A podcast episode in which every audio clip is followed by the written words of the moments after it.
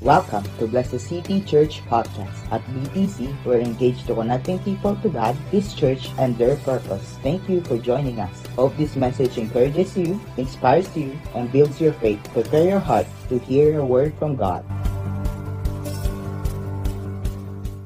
God the best love for that.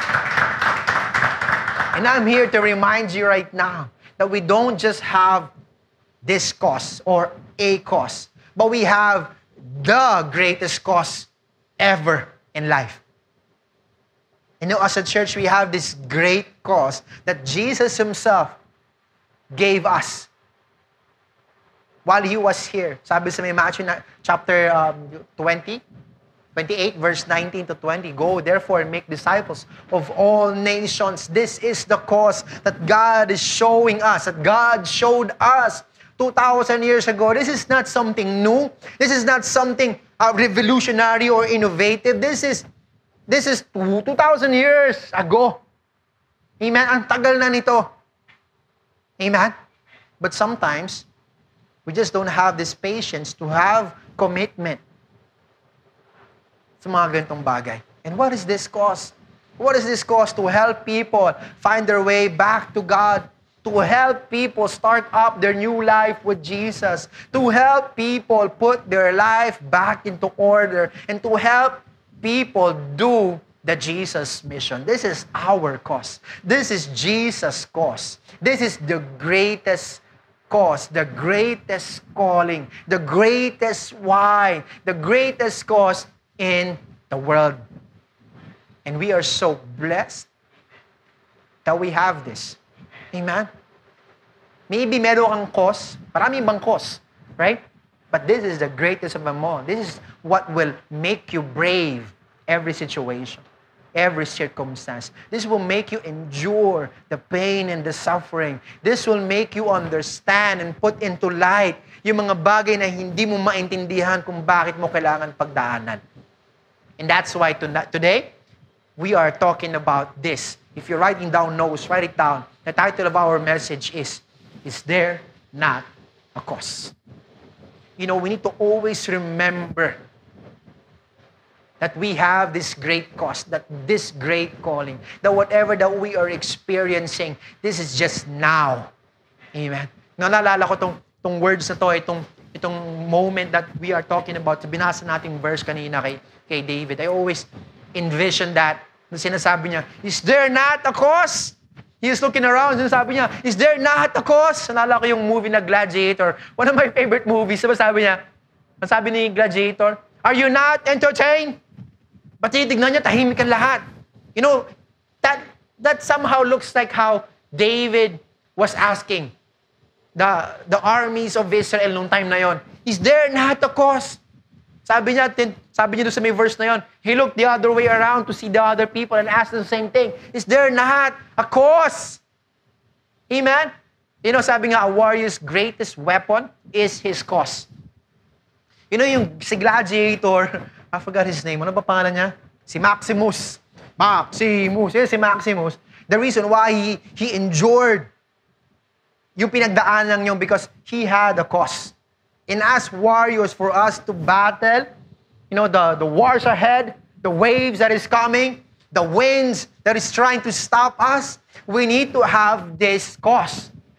We need to have a cause. A warrior's greatest weapon is his cause. And you will always find yourself struggling to fight if you don't know why and what you are fighting for. That's why you always need to have a clear cause, a clear vision, a clear purpose. And in this story na binasa kanina, this is um, kind of like the origin story ni David. Or the warrior origin story ni David, how he started. This story was uh, when he was 16 or maybe 17 years old, finding himself in a battlefield. Pagdating niya doon, remember that, inutusan siya ng tatay niya to bring um, cheese and bread sa mga kapatid niya. And pagdating niya doon, siguro excited siya doon, right? To see yung, yung wars, to see battles, epic battles. And pagdating niya doon sa may battlefield, he was shocked that no one was fighting. Everybody was just looking around. Tumatambay lang. Nakaupo lang. Nanonood lang. Nakikinig lang. And for 40 days and 40 nights, there has been no fighting whatsoever. Nagulat siya pagdating niya doon, everybody was dressed up. Mga naka-fatigue, di ba? Naka-helmet. May dalang sword, may dalang shield. Lahat sila ready, ready for battle. But nobody was battling. Nobody was fighting.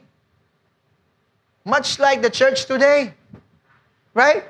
We are all equipped with the Word of God. We are all wearing supposedly our armor of God, but nobody's fighting. Lahat spectators lang, lahat nanonood lang. Nakatingin lang kay pastor pero tulog na ang isipan. Ha? Amen? Amen? Uh, writing down notes, being equipped, naka, nakapasok sa life group, nakapasok sa life class, nasa school of leaders, pero walang fighting nangyayari. Laging talunan. Amen? This is a picture of not just our church, but the church at large today. We are just spectating. Dati usong-uso dati yung Uzi. Alam mo yung Uzi? Usong-uso na sa mga Pilipino, mga Uzi. Mga Uzi zero lang. Lagi nakatingin lang, no? Nanonood lang, Uzi ng Uzi. Walang ginagawa. Amen?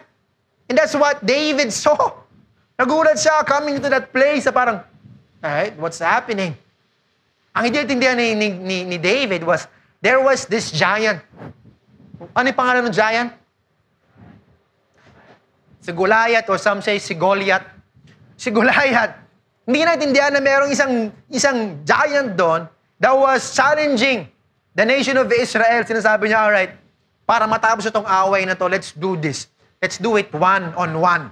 Kung sino ang manalo, will be the victor sa buong war. Kung sino matalo, obviously, talo na.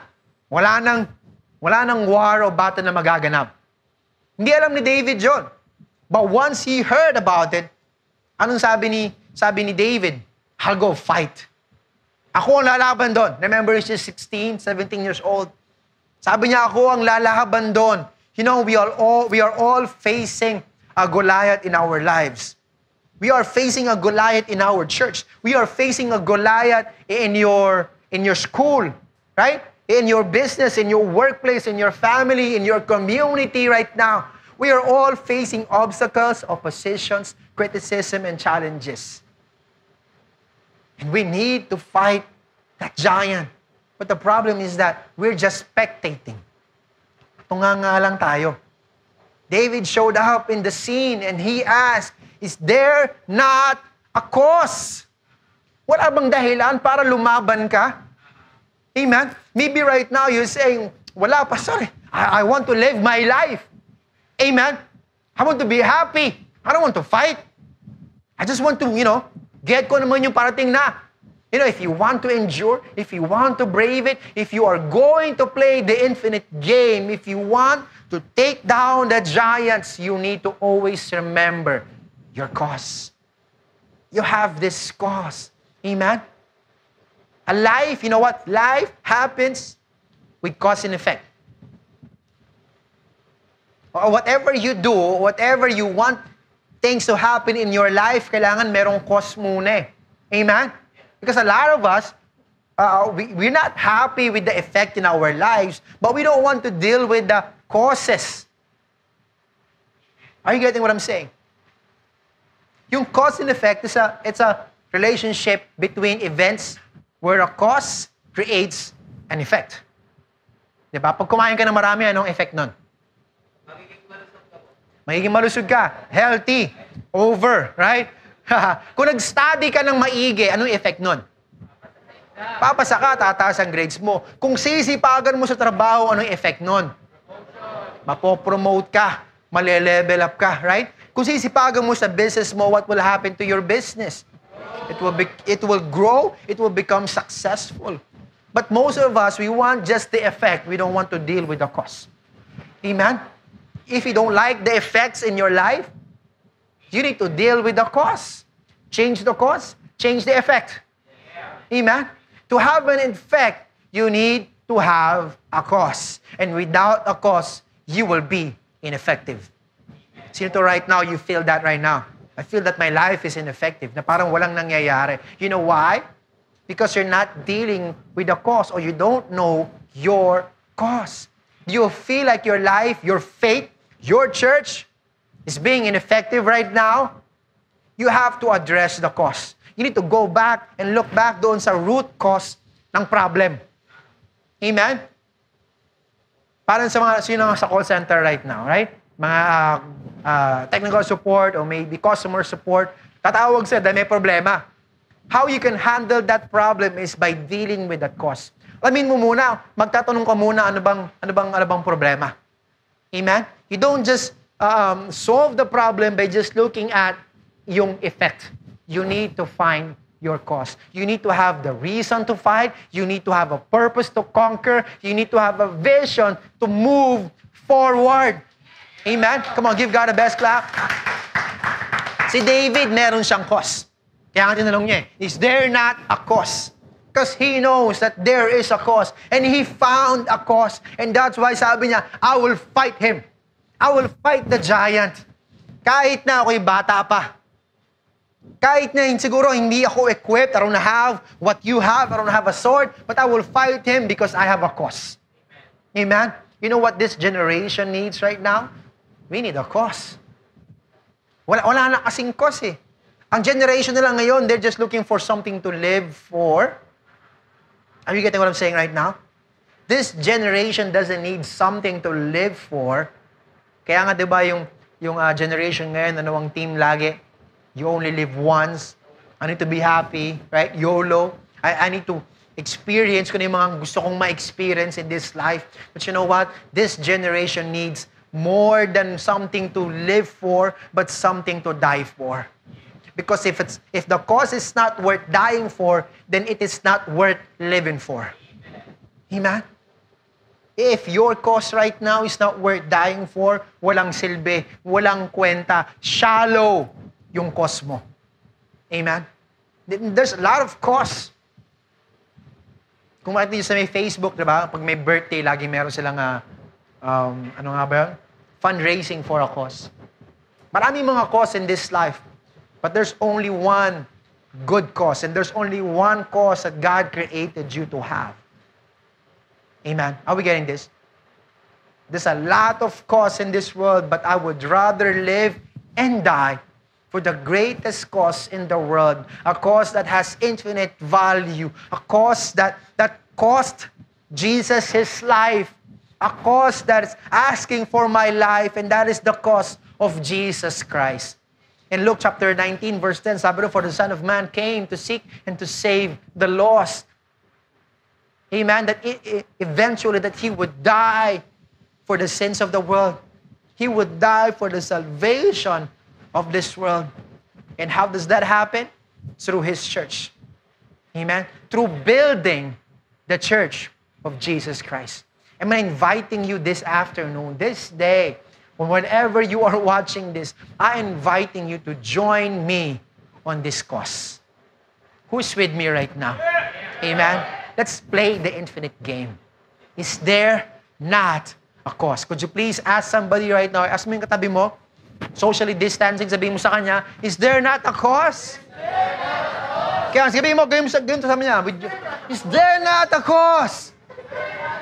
Stare not a cause. Amen. Let's play the infinite game. Let's not give up. Let's keep on going. Let's keep on fighting. Let's keep uh, not quitting. Let's endure. Let's brave whatever it is that is around us. And in order for us to fight and operate, it requires for us to have the right cause. You know, see, David, he operated and fought with the right cause. Maybe, maybe you have this Goliath in front of you right now, and parang ayaw mong labanan. Ang ginawa mo, binest mo pa. Tama ba? Kinaibigan mo pa yung Goliath mo. You know, we are here, there's this Goliath in front of us, hindi po para i-best friend mo, but for you to conquer it, but for you to step over it. Amen? Sabi nga sa Bible that the enemy should be underneath our feet. Hindi over your head. Amen? Hindi ruling over your heart, over your mind, over your emotions. Every giant we need to slay. Every giant we need to knock down. And we need to have the right cause. Si David, according kay Goliath, you know, isang isang maliit na tuta lang para sa kanya. That even if merong ganung klaseng, you know, differences, but because si David, meron siyang cause, he fought the Goliath in front of him. Let's go to that verse. 1 Samuel chap- chapter 17, let's start with verse 33. Sabi, you can go out and fight this Philistine, sabi ni Saul. You are still a boy, but he's been a warrior since he was a boy. Your servant has kept his father's sheep, sabi ni David. And if ever a lion or a bear came and carried off, off one of the flock, I would go after it, strike it, and rescue the animal from its mouth. Grabe, no? If it turned on me, this lion, I would grab it at its jaw, strike it, and kill it. Sino nakalaban mo na yung leon? Sabi ni David, nakakalaban ko na yung leon. And then sabi niya, and kill it. And your servant not only fought both lions and bears, but this uncircumcised Philistine will be just like one of them because he insulted the armies of the living God. Grabe, nagka-trash talk pa si David. Itong supot na to. Piruin mo yun, sino na ganyan kakatapang? Right? Eh, itong supot na COVID-19 to, walang problema sa akin yan. Amen? O sino rito yung parang, no, ayun na yung kalaban. Nanginginig ka na. Itong si David, because he had a cause, nag-trash talk pa. Supot na to. Yari sa akin to. Sabi niya, the Lord who rescued me from the... You know why he can trash talk? Because he had the Lord. Meron siyang backup. Amen? Hindi lang siya mag-isa. If right now you're trembling, you know, isa dahil sa, sa problema mo, sa, sa mga pinagdadaanan mo right now, you need to believe that Jesus is on your side. Sabi natin last that He is the Lion of Judah and He is on your side. You don't have anything to fear. Amen? You can look at the enemy straight in his eyes and say, Support. Ano sabihin nun? Bitin. Kulang ka.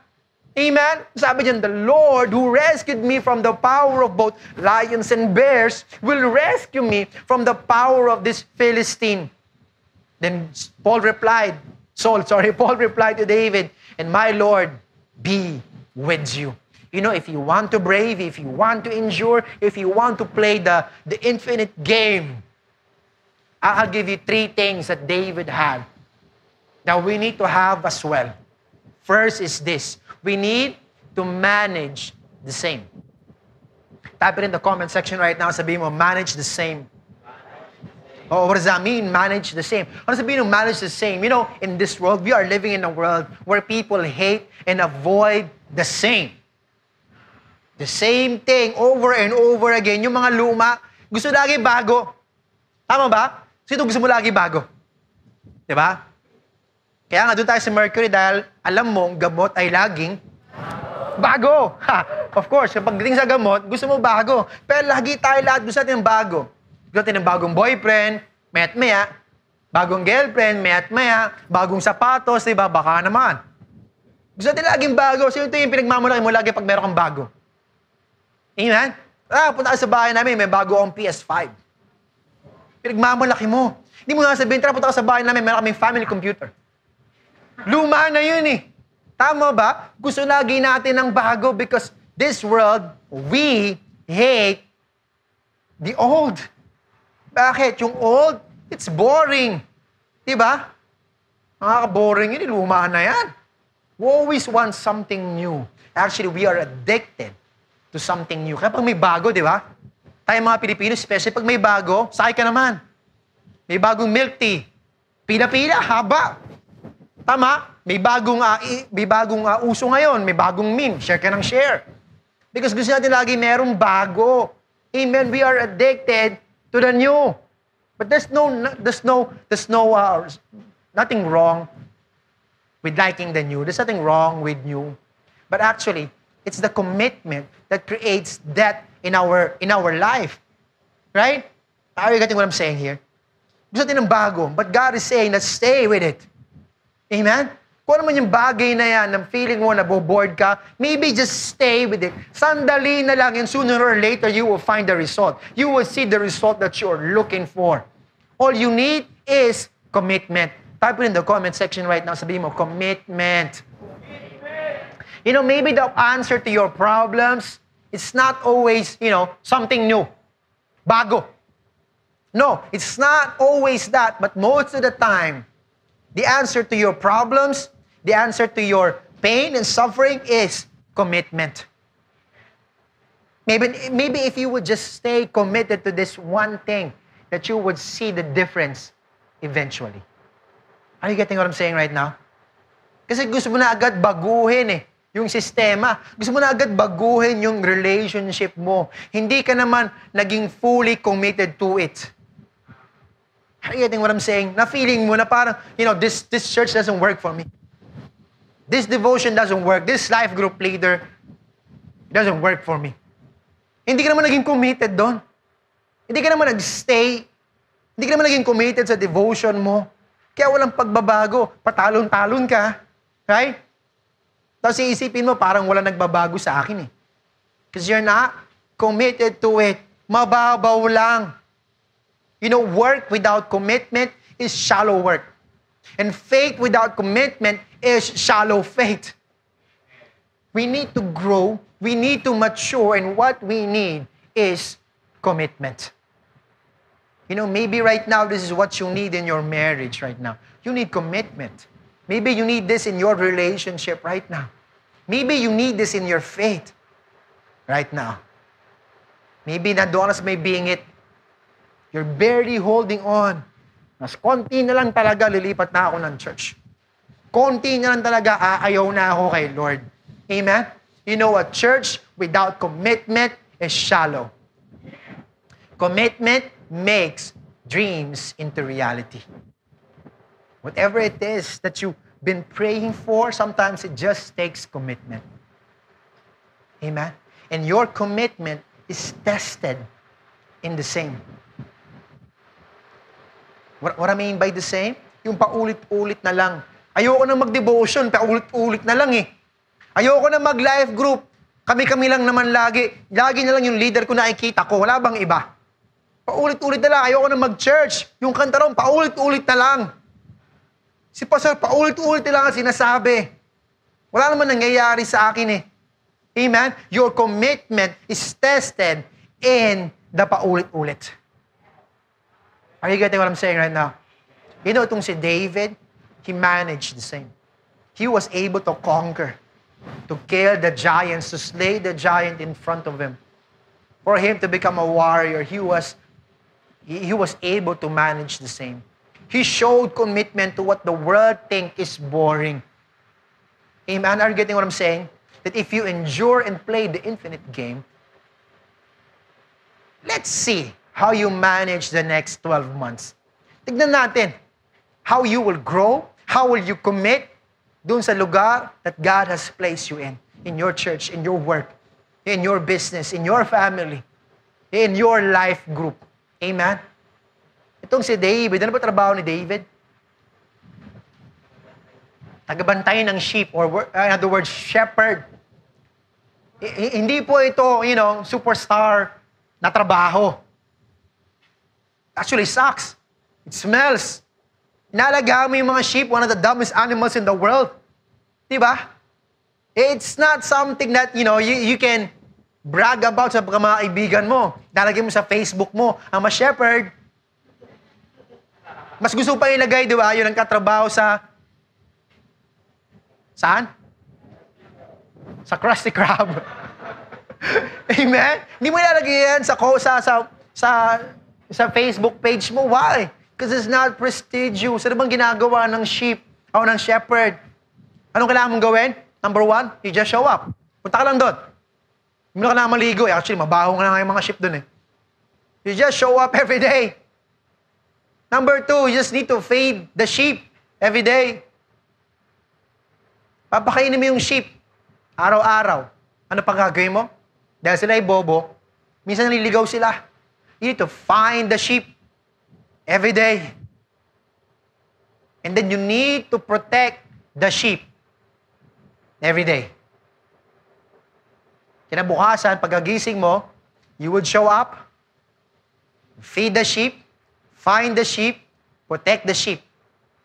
Kinabukasan, you would wake up, show up, feed the sheep, find the sheep, protect the sheep. The next day, anong gagawin mo ulit? You show up, feed the sheep, find the sheep, protect the sheep. Bukas, pagkagising mo, anong gagawin mo? Show up. Sino po board na sinasabi ko ngayon?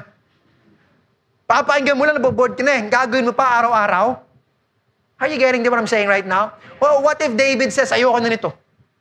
Nakakasawa na to. Gusto ko maging, um, gusto ko maging basketball player. gusto ko maging rock star. Gusto ko maging CEO. Gusto ko maging businessman. You know what if David says that? Then most likely, he wouldn't fight the giant. Why?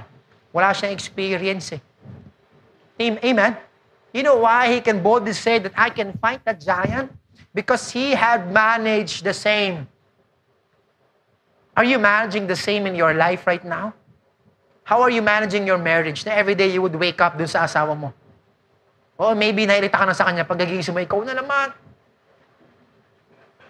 Tuwan-tuwa ka pag matutulog na kayo because mananaginip ka na. Amen? How are you managing your work? Na every day you would show up, feed the sheep, take care of the sheep, and find the sheep. How are you managing your friendship or your relationships? How are you managing your faith? How are you managing your church? Do you show up? Do you show up to church?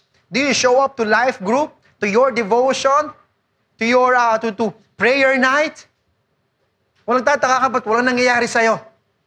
Kasi paminsan-minsan ka na church. Amen? How do you manage your faith? Do you show up? Sabi mo, sabi mo, do you show up? You just need to show up. Amen? Magpakita ka lang. Mag-reply ka lang. Amen? Do you show up? Or you thinking na parang paulit-ulit na lang eh. Yun naman lang sasabihin sa akin ng leader ko eh. May problema nga ako eh. Ayoko na, ayaw na kausapin yan. Paulit-ulit na lang, maghanap ako ng iba. Yung magsasabi sa akin, tara, inuman tayo. Amen? Magtataka ka, biglang wala na. Wala na yung faith mo. Sumuko ka na. Tapos sisisihin mo, si leader. Asan ka? Nung kailangan kita. Sino ba nawala? Amen? Na-block ba kita? Hello? You just need to show up. Do you show up? Do you feed the people? Oh, what does that mean, feeding the people? Basta papakainin ko sila? No, not physically. But you give what you have. Amen? You give encouragement, you give hope, you give faith, you give love. You take time. Do you feed the people? You know, you need to give what you have been given by God. Bless to bless. Amen? Maybe yung tithes in offering right now. Binigyan ka ni Lord ng, ng magandang promotion. God has given you a break. Anong ginawa mo? Did you feed the people? Amen? How are you managing? Nang paulit-ulit na lang, pastor eh. Pwede bang iba naman? Do you find people? What is the first one? Show up, feed, and find. Are you living your life intentionally wherever God has put you in your work, in your school, in your community, in your family? Amen? God has put you wherever you are to find the lost people. Or you just there para sa? To live and just survive. No. God has placed you there to find the people. And you're wondering kung bakit hirap na hirap ka in slaying your giants, in facing the giants in front of you. Takot na takot ka. Why? Because you have not managed the same. Amen? Do you protect? Have you protected your church lately? Wala lang. People has been bad-mouthing your faith, your God, your church. Ikaw naman, oo nga, oo nga, oo nga. Ano nangyari sa'yo? Naging sheep ka na. Hindi, baka pala yun. O nga. Tama ba? How have you managed the same? You know, si David, he managed what it seems something that is insignificant and small to this world. He became a shepherd and he became good at becoming a shepherd. He laid down his life for his father's sheep. And that's why he can say doon sa may battlefield, Is there not a cause? I will fight him. He is willing to risk his life for his people, for his nation. Why? Because he has risked his life for his father's sheep. Doon pa lang sa the same, doon sa mga boring stuff, pinakita niya na. Amen? He has proven His worth. Sabi nga sa Bible, sabi nga, sabi nga, sabi ni Lord, that those who can be trusted in little can be trusted in much. Kung doon pa lang sa maliit, diyan pa lang sa trabaho mo, sa work mo, sa business mo, sa family mo, sa community mo, hindi mo na nagagampanan yung kailangan mong gampanan.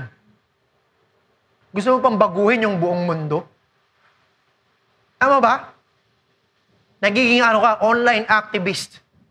Ang tapang mo, I want to change the world. Pero ikaw, you can't change yourself. You can't manage what God has given you. Are you getting what I'm saying here right now? How you manage the same determines your commitment to the mission. You need to manage the same. Pangalawa is that you need to clarify your calling. Clarify the calling. 1 Samuel chapter 17, verse 38 to 39. Then Saul dressed David in his own gear, putting a coat of armor on him and a bronze helmet on his head. David strapped his sword on over the armor, but he couldn't walk around. He couldn't walk around well because he'd never tried before. I can't walk in this, David told Saul, because I've never tried it before. So he took them off. Pagdating ni David doon, sabi niya, is there not a cause? Ako na lalaban sa giant na yan. Umabot kay King Saul, sabi niya, alright. Itong si Saul, ang laking mama. And according doon kay Samuel, that he was well built. He was uh, head and shoulders above everybody else in Israel. Siya ang pinaka-macho doon. Kung sino lalaban kay Goliath, it should be him. Tama ba? He is the king anyways. But then here comes this boy. Kasi laki ni James. Sabi niya, I will fight that giant. Ako ang lalaban dyan. And then sabi ni Saul, sige, ito, kunin mo itong aking armor, kunin mo itong aking sword, kunin mo itong aking shield. You know, the right cause will have to constantly and consistently clarify the calling. Because you know what? The calling, the calling is, uh, we are all called, or God has ordained each and every one of us to a specific calling, a specific time, a specific place, and specific people to reach out to. There's a calling in your life. There's a specific calling for you. And it's not an accident. You are not an accident. Sino to? You're, you're thanking God right now na hindi ka isang bungan, dalawang nagsalpukan na, na, na bato. Amen? Hindi ka isang produkto na isang unggoy o isang isda na palangoy-langoy, naglakad, nag-decide lumangoy o maglakad sa lupa, naging unggoy at naging ikaw.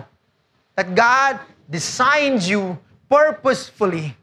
That He has a mission, a plan for your life. You are wonderfully and fearfully made. Amen? Hindi ka isang aksidente lang. God has a plan for your life. And if you don't clarify your calling, you can always fall into traps. That's why kailangan meron tayong always clear vision. Clear purpose. A clear cause. Dapat lagi mo naintindihan yan. You know why? Because there is a trap. Ano yung trap na yon? That calling will always be criticized. Lagi i-criticize sa mga tao. Lagi i-criticize ang situations that you are in. If you don't clarify your calling, you would shift because of criticism. Ayaw mo na, bakit? Kasi nakikriticize ako eh. Kasi pinagtatawanan ako eh. Kasi hindi nila naiintindihan yung ginagawa ko eh. Yan itong si David, coming into the battlefield, he was criticized. No less than his brother. Yung kanyang kapatid na should have, you know, kaya mo yan, sige David, Ano sabi sa kanya ng kapatid niya? Loko ka ba? Anong ginagawa mo dito? Papapansin ka lang dito eh. Sino sabihin ng gano'n? Papansin ka lang eh. I remember one time nung nag, uh, nag, nagsubok tayo or nagtry na tayo mag-worship dun sa cinema, Cinema 4, we were just starting out. I think it was the second year anniversary natin, tama ba, Daya? Second year natin noon. Nag-cinema agad tayo noon. Ang daming humanga, pero ang dami nag-criticize. Somebody uh, asked me, kailangan ba talaga mag- mag-cinema kayo? Ano, papansin lang kayo dyan? Those weren't the same words, pero they were saying that, papansin lang yung mga yan. Actually, sabi niya, yung mga church na nag, uh, nag, nag-worship sa cinema, ay yung mga papansin. you know, yung, yung calling natin, yung calling mo will always be criticized.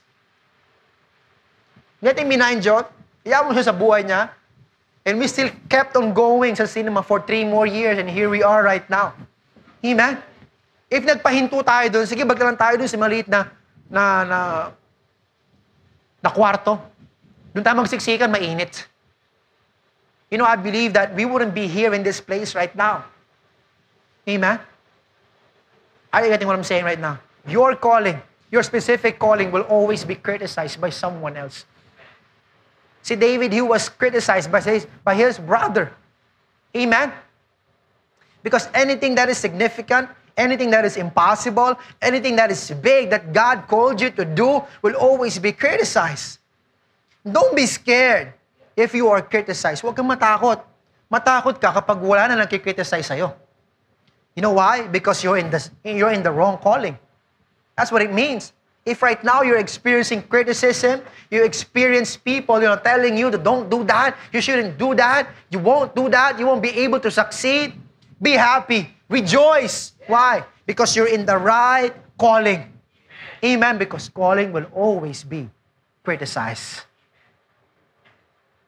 There will always be somebody. There will always be something that will tell you, you can't, you shouldn't, you won't, and who do you think you are for doing it? You will always be criticized. Pangalawang trap, you will always be compared. Your calling will always be compared. Sabi ni Saul, you know, Saul asked David to put on his armor. Yung mga armors po na yun, lalo na ng king, it's custom fit para sa isang king, para kay Saul. Alam mo yun? Para nagsuot ng uh, pantalon na hindi naman kasya sa'yo, pero pinagpilitan mo. Sino yung gano'n? Yung paputok na yung pantalon mo, right? Nakaka-stress. Hindi ka makaupo ng maayos, di ba? Pag, na, pag na-drop mo yung, yung wallet mo, yung cellphone mo, hindi ka makayuko, hindi ka makaupo. Kapag nakaupo ka sa, sa upuan, parang hindi ka makapakali. Kaya gusto mo tumayo na lang, hindi, tatay na lang ako. Bakit? You're not wearing your pants. You're wearing somebody else's pants. Maybe that's how we look like. Doing what we are doing right now, you are uncomfortable or you're saying na parang, masaya naman ako. Uh, galing sa ilong. Pinagpipilitan mo, why? Because you're not wearing your calling, you're wearing somebody else's calling. Amen? Saul asked David to put on his armor. And we need to understand that God designed us in a unique way, a unique calling. You know, yung mga fingerprints natin, it's very unique. Walang same fingerprints. That's how unique you are. Unique fingerprint. And you are to leave a unique imprint. You know, ang church natin, BTC, we have this unique fingerprint. And we are leaving a unique imprint. Amen? Are we getting what I'm saying? We are not supposed to be like every other church. It's not supposed to look like yung church na iniwan mo. Yung last church mo, huwag mo hanapin dito. Amen? Huwag mo sabihin, buti pa sa dati kong church, ganito. Or maybe you're not called to be in this church. Maybe, pinagpipilitan mo lang. Or maybe, talagang doon ka dapat.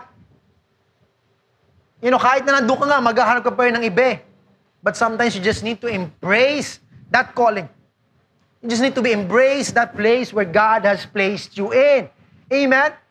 Maybe we're not the church that you watch sa YouTube, sa Facebook. I'm not the pastor na pinapanood mo na hinahangaan mo. And then kapag merong isang Sunday na parang hindi mo type yung preaching, isa lang ako dito. Yun na lang ako.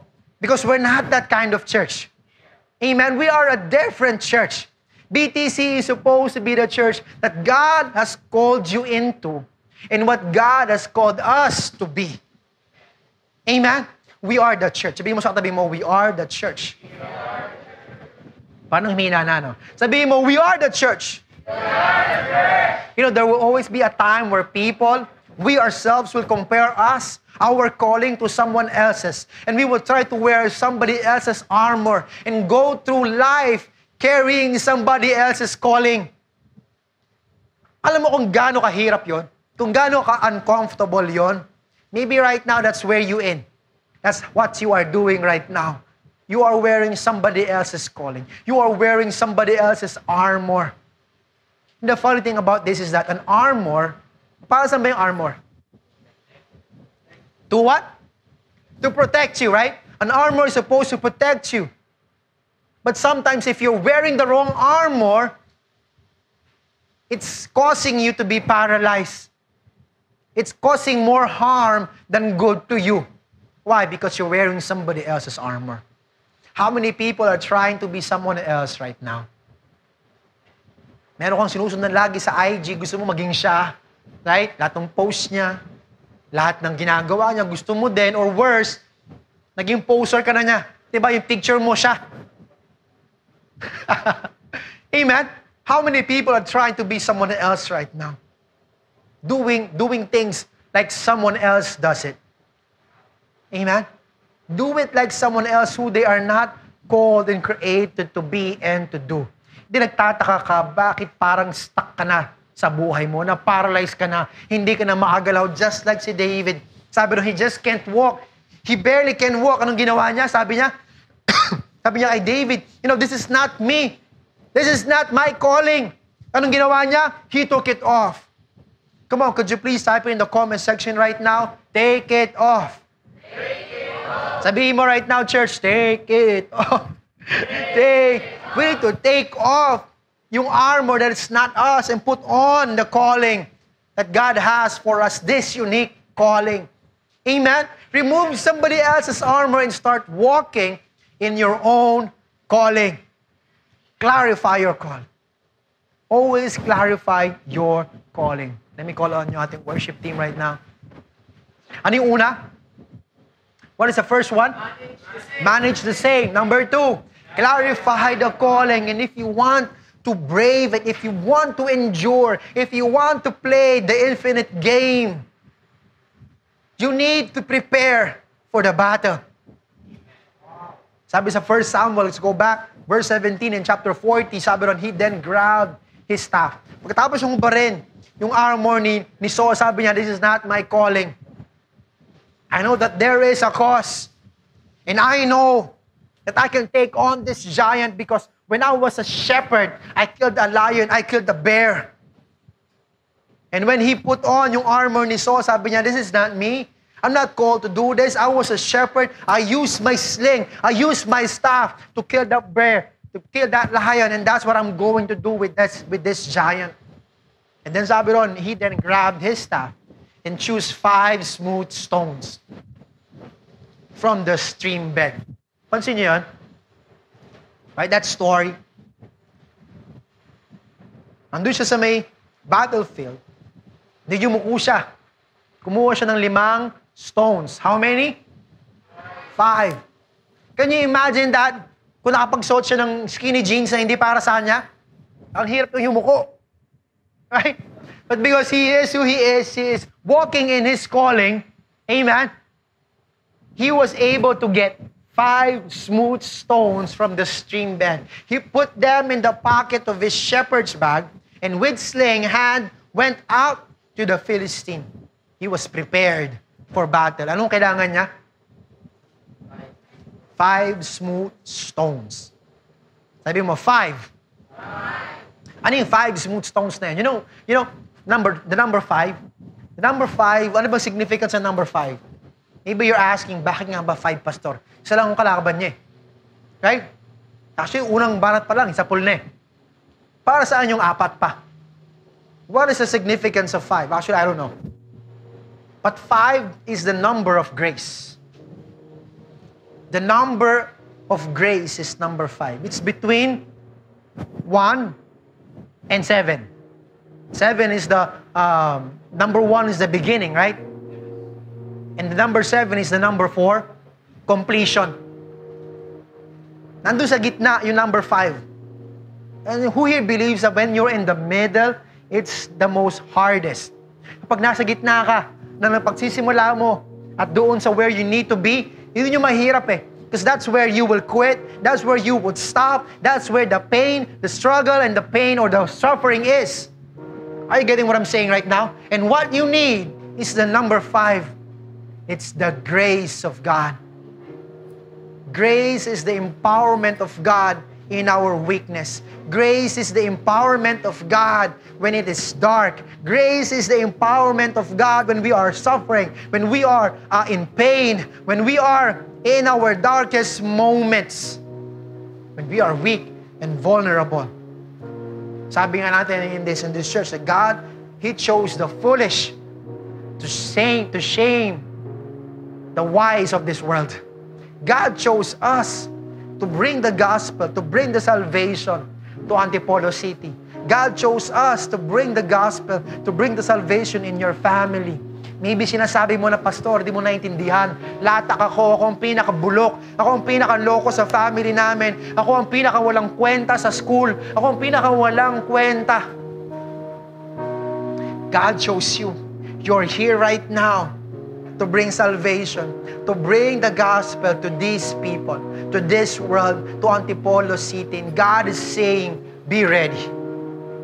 Come on, God is saying to you right now, we will conquer this, this new season right now. We will win as many as possible. We will disciple people. We will break down wrong mindsets. We will break down wrong cultures. And God is saying, be ready. Be ready. And Jesus is saying, you just need five. You need my grace. You need my grace. I know you want to endure. I know you want to brave it, but you can't do it without Jesus Christ. You don't you, can't do it without the grace of Jesus Christ. Etong si David, David is a man of preparation.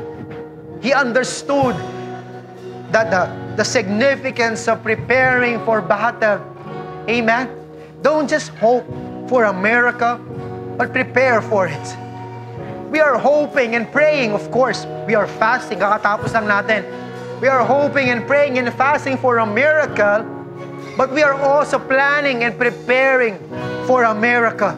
Amen? You know, we always say, we pray like it's all on God, but we pray or we prepare like it's all on us. I just want to uh, announce to you ano ba itong five stones that we are talking about? What is our five stones as a church? You know, these five stones for 2021 is this. Ano ba yung ammunition mo? Ano yung pang, pangbato mo para sa kalaban ngayong battle na to? Ngayong season na to, number one, the number one stone is this. Wild Sons. I'm excited for this. Ano ba yung wild sons? Sabi ron, yung wild sons, yung sons, ang ibig sabihin nun, seeds of the nation. It's intentional campus ministry. We haven't we haven't done this before. And this year, this is what we will do. Amen. This is our stone. Because BTC, as a church, we believe that we are uh, we are a firm believer in equipping and developing the leaders of the next generation. Amen. The problem that we have right now, the problem that we are facing right now, it's caused by uh, lack of preparation. Sabi ni Rizal, na ang kabataan ang pag-asa ng bayan. Look at our youth right now. Look at the young people right now. Lango sa TikTok. Diba? Addict sa ML. Wala nang ibang ginagawa kundi yon. What happened? Ano nangyari sa buhay? Ano nangyari sa bansa natin? Wala nang pag-asa. You know, the problem that we are facing right now is because of our uh, previous leaders. na hindi na prepare ang next generation. But you know what? Blessed City Church, Church, we will prepare the next generation and we will do it on March 26. Mark it down in your calendar. We will be launching, launching our Wild Sons on March 26, Friday. Anong oras yun? 5.30 or 5 o'clock or 6. Just watch out sa ating mga announcement. You know, because ang, ang goal natin is not success. Success is not the goal, but succession is. Amen? What will happen to the next generation? You know, for now, it's going to be a monthly activity that goes to raise up leaders in all campuses around Antipolo City. Wherever you are right now, kung saan man school that you are representing, pwede bang i-type mo sa comment section in the watch parties right now? I-shout out mo, come on, mga taga-URS, mga taga-Sumulong, taga San Jose, San Isidro, saan ba ba? De La Paz, Daling, San Roque, ano pa mga STI, ah, Escas, ah, Olfu, Ateneo, wow, UP, Amen. We will raise up leaders that will become model students, model sons and model daughters, model citizens that will excel not just in this ministry, not just in church, but also in their school, in their family, and in their community. Amen. We will start to raise up the future leaders of this of this nation. And then on June 2021, before sabi natin monthly thing, you know, bago mag-start ang school year, we will do it every week now. Because we will start to launch sa mga small groups in your schools, yung mga sinigaw mo kanina, yung mga tinipe mo, we will start to open life groups there. We will start to win people doon sa mga sa mga campuses natin doon. And we will declare that your campus is Jesus campus. Amen? That no matter what happened, kahit gaano kahirap yung modules mo, kahit gaano kahirap yung mga projects mo, kahit na maya't maya inuutusan ka ng nanay mo maglaba, maghugas ng pinggan, uh, linisin, iskobahin ang bubong nyo, gagawin mo pa rin. Why? Because there is a cause. Amen? Sabihin mo right now, if you're a student, is there not a cause? This is how we will play the infinite game. Amen. And that's why we can say that the future is bright for our nation. Amen. Sino excited nung sa unang bato? Una pa lang yon. What is the second second uh, stone? Could you please type it in sa comment section, sabihin mo, cross over. Tawag ka ganun ano, no? Crossover. Crossing over. What is crossover? Kung meron tayong mga estudyante, mga young people, and then meron tayo para sa mga young professionals, sa mga young businessman, sa mga young adults especially. Ano ang goal natin? Ang goal natin for the crossover is to raise up leaders in the marketplaces, to raise up leaders in the in the business sectors. Natatanggalin natin ngayon yung kultura ng corruption. Amen? Because doon pa lang sa trabaho, doon pa lang sa baba, malinis sa trabaho. Amen? We will start to raise up the next generation parents that will raise up mga mga students, mga sons and daughters of the next next next generation. Amen. I'm excited for that. Ito malapit na on February 6. We will launch our crossover. Amen. It's gonna be a monthly thing for now. But soon, it's gonna be a weekly thing. Amen? Ayaw na natin nung Christian ka tapos bulok naman. Alam mo yun? You know, putulin na natin yung mga testimony na follower of Jesus Christ pero walang makain. Amen? Follower of Jesus Christ pero talunan sa buhay. You know, it's time that we raise up a true follower of Jesus Christ that will model not just, you know, yung, yung magaling na mag-devotion, kundi will model yung magaling sa business, yung magaling sa trabaho, who is successful in everything that they do. Because that's how we will bring God the glory. Amen? Pangalawang bato pa lang yan. Sino excited sa pangatlo? Pangalawang stone natin, that we will conquer, that we will uh, endure, we will brave this season is through Harvest Sundays. And every, come on, give God a best clap. That every month, we will have a dedicated Sunday where you can bring your friends, your families, your classmates, your co-workers so that they can hear the gospel and get to know Jesus Christ. Amen? Sabi natin, is there not a cause? Anong kailangan natin gawin? Ano yung calling natin to help them find their way back to God? Itong Harvest, Harvest Sundays, this will facilitate God's calling for your life. This will be a place a safe place where you can bring your friends, your families, your loved ones, that they can hear the gospel and they will begin to believe and receive that Jesus Christ is Lord. Amen. Every every month we will have this harvest Sundays. We're talking about hundreds of people coming to God, coming to Jesus Christ, hundreds of people laying down their lives and, and, and kneeling down before God and worshiping God. Amen. And we're talking about thousands and thousands of people for 2021 who would hear the gospel of Jesus Christ. Come on, give God the best love for that. Dun pa lang. Sabi mo, dun pa lang, panalo ka na eh. Amen. Dun pa lang eh. Pero wait, there's more. Fourth stone is the life class. Yeah. we will have this life class. We will launch it on March 20. What is life class, Pastor? You know, sabi natin, if life has a manual, if life has a class, then life wouldn't be too hard. Then it will be bearable. This is a 10-week journey of helping people start up their new life with Jesus Christ. Amen? This is a, a, a 10-week journey where people will be guided in building up their new life with Jesus Christ. And what am I saying here? I'm calling on life guides. If you're watching right now, you've been following Jesus Christ, ikaw na yon. Sabi mo sa sarili mo, ako na yon. Wala nang iba. Amen? You know, being a life guide is the best thing that could ever happen in your life because that's where you would walk into God's calling for you. Life class. Amen? Sabi ko nga kanina, managing the, the same. Maybe you've been to church for five years, maybe six years right now, and this is not news for you.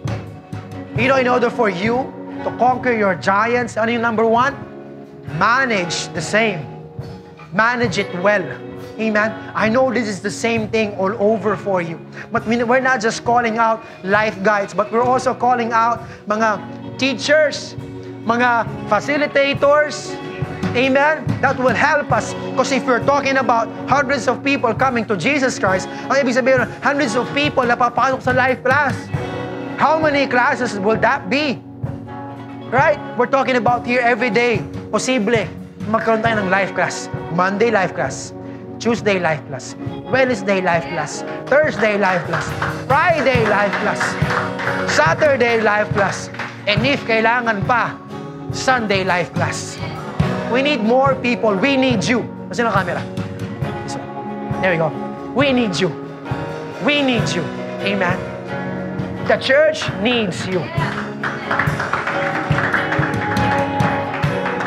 And it's gonna be on March 20. Last, last stone, last stone is the life group. Life group. You know, we say that we are a big church, but a small church. What does that mean? Na kahit na madami pa rin tayo, that we are still a small church, a cozy church, a heartfelt, heartwarming church because we have this small group. We have this life group where problems are solved, where your problems are being talked about. Amen. Where you can cry your heart out, where God can change you from glory to glory to glory. Amen. It is a space where you can grow and keep the vision, the calling clear, and your walk with Jesus Christ bearable. Helping put their life back into order and helping them to prepare them to do the Jesus mission. Amen? You know, it's where problems are talked about. It's where problems are solved. Right now, palakpakan natin. Right now, we have 36 life groups. Come on. We have 36 leaders. And we have 236 life group members right now. But ang goal natin, wait, there's more. Ang goal natin, if we have 36 right now, ang goal natin for this year is that we will open up um, 64 new life groups. That means we will raise up 64 more leaders, life group leaders. Sabihin mo, ako na yon. Amen. If you're watching right now, ako na yon. Ako na yon. You know, May 2021, ngayong May, we will be launching a new life groups. We will have a mass launching ng life groups natin. Maybe sa mga campuses. Maybe sa mga workplaces natin. Maybe sa mga communities natin.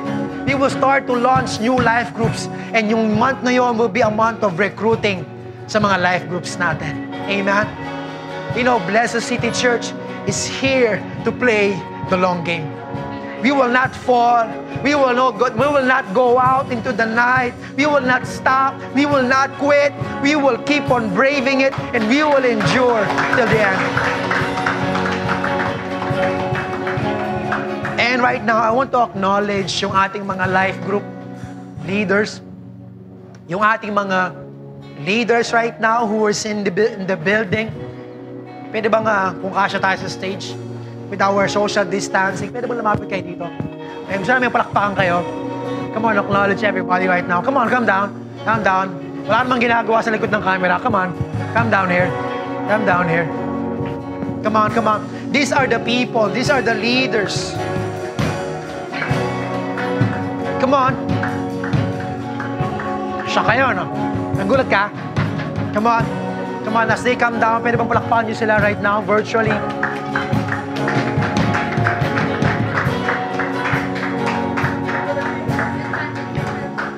Distance, distance ang konti. They're all wearing mask and uh, mask. Where's your face shield? Anyways, pwede bang ipakita mo ng konti na, you know, these are the people that sacrifice. Look at Janine. We have some more people at the back. Hindi nila maiwanan. But these are the people who sacrifice themselves. These are the people who are picking up five stones every day. These are the people na hindi nila nilet go yung staff, yung kanilang sling, and they kept on fighting kahit na anong mangyari. You know, this is your church right now. This is your family. And you know what? We are dedicated that we will grow, that we will go, and they will glow for Antipolo City. Can we give God the best clap for these people right now? This will the pe- these are the people who will endure. We will brave it. We will endure. This, these are the people who are dying, living for Jesus Christ. We will endure. We will brave it because there is a dying world looking for people who will endure, who will brave the circumstances. And we, your church, who we will fight till the end. We will not slow down. We will not manage, or we will manage the same. We will clarify the calling and we will prepare for battle. And we will keep on picking up five stones and we will face and kill and slay the giant. Come on, give God the best up right now. Come on, give God more, more.